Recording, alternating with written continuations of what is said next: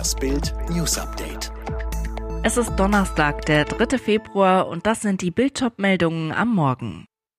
Deutschland braucht den Anti-Teuer-Gipfel. Tag 13 im Dschungelcamp ohne Rauswurf. Neuer bekommt Sonderrecht von Bayern-Trainer Nagelsmann. Neuer Schocknachricht für unseren Wohlstand. Die EU-Statistikbehörde gab an diesem Mittwoch bekannt, in der gesamten Eurozone steigen die Preise im Januar um 5,1 Prozent. Schon am Montag wurde für Deutschland ein Preisanstieg von 4,9 Prozent verkündet. Ob an der Supermarktkasse, auf der Stromrechnung oder an der Zapfsäule. Zu spüren bekommen die Bürger den Preisanstieg mittlerweile überall.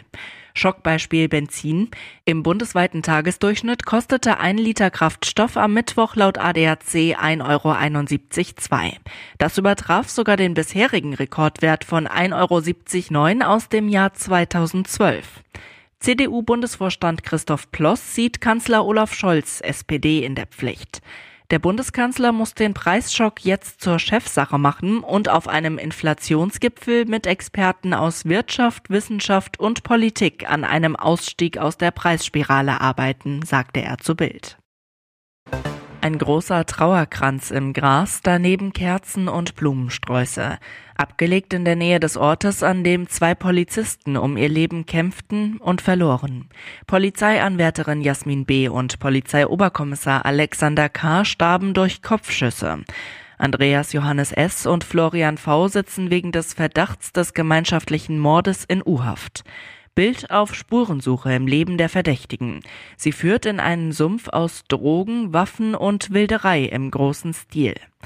Nach Bildinformationen legte Andreas Johannes S. eine Bruchlandung nach der nächsten hin.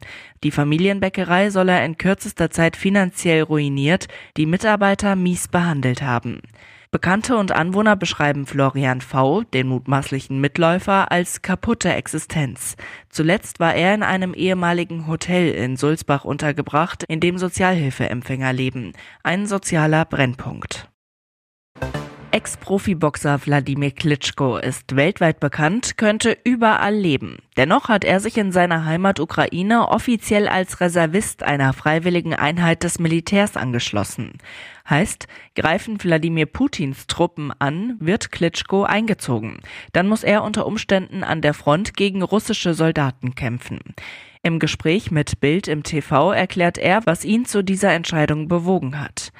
Meine Motivation ist die Liebe gewesen. Für meine Stadt, für mein Land, die Ukraine, für meine Familie. Und diese Liebe ist nicht zu stoppen, schildert Ex-Box-Weltmeister Klitschko seine Entscheidung.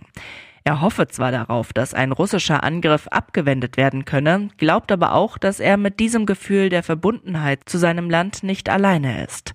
Klitschko sagt klar, es kann so nicht weitergehen. Tag 13 im südafrikanischen Dschungel und Philipp Pavlovic und Peter Althoff werden von Leiden nicht verschont. Sie mussten zur Dschungelprüfung Kennen oder Flennen antreten. Hier mussten Fragen beantwortet werden. Ein Stern ist gesichert, wenn alle sechs Fragen einer Runde korrekt beantwortet werden. Bei einer falschen Frage kann der Stern durch das Trinken eines köstlichen Drinks gerettet werden. Mit dabei in der Bar der Ekelhaftigkeiten pürierte Wasserbockhoden und pürierter Impala-Penis.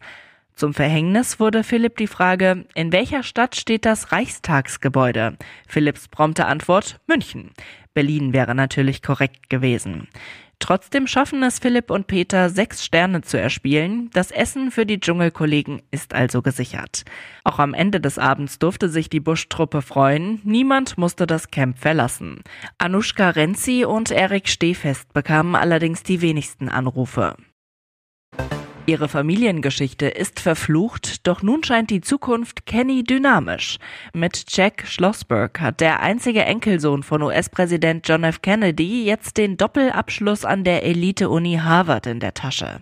Und die Amerikaner träumen bereits vom Comeback ihrer Royals, dem Jahrhundertclan der Kennedys.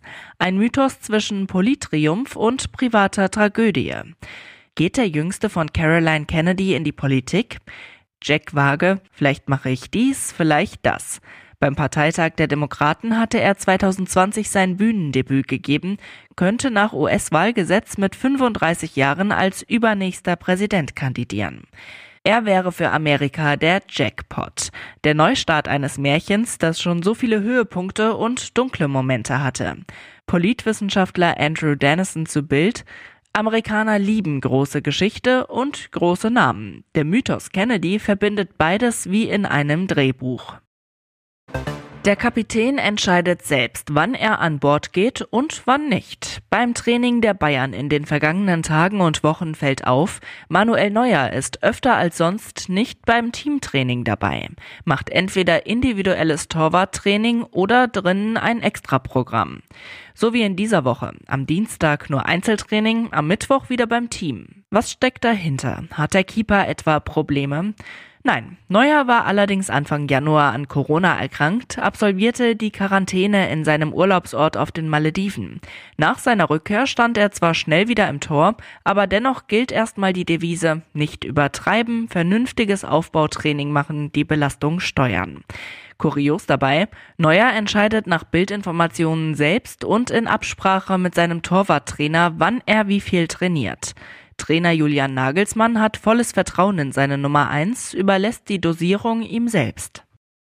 Alle weiteren News und die neuesten Entwicklungen zu den Top-Themen gibt's jetzt und rund um die Uhr online auf Bild.de.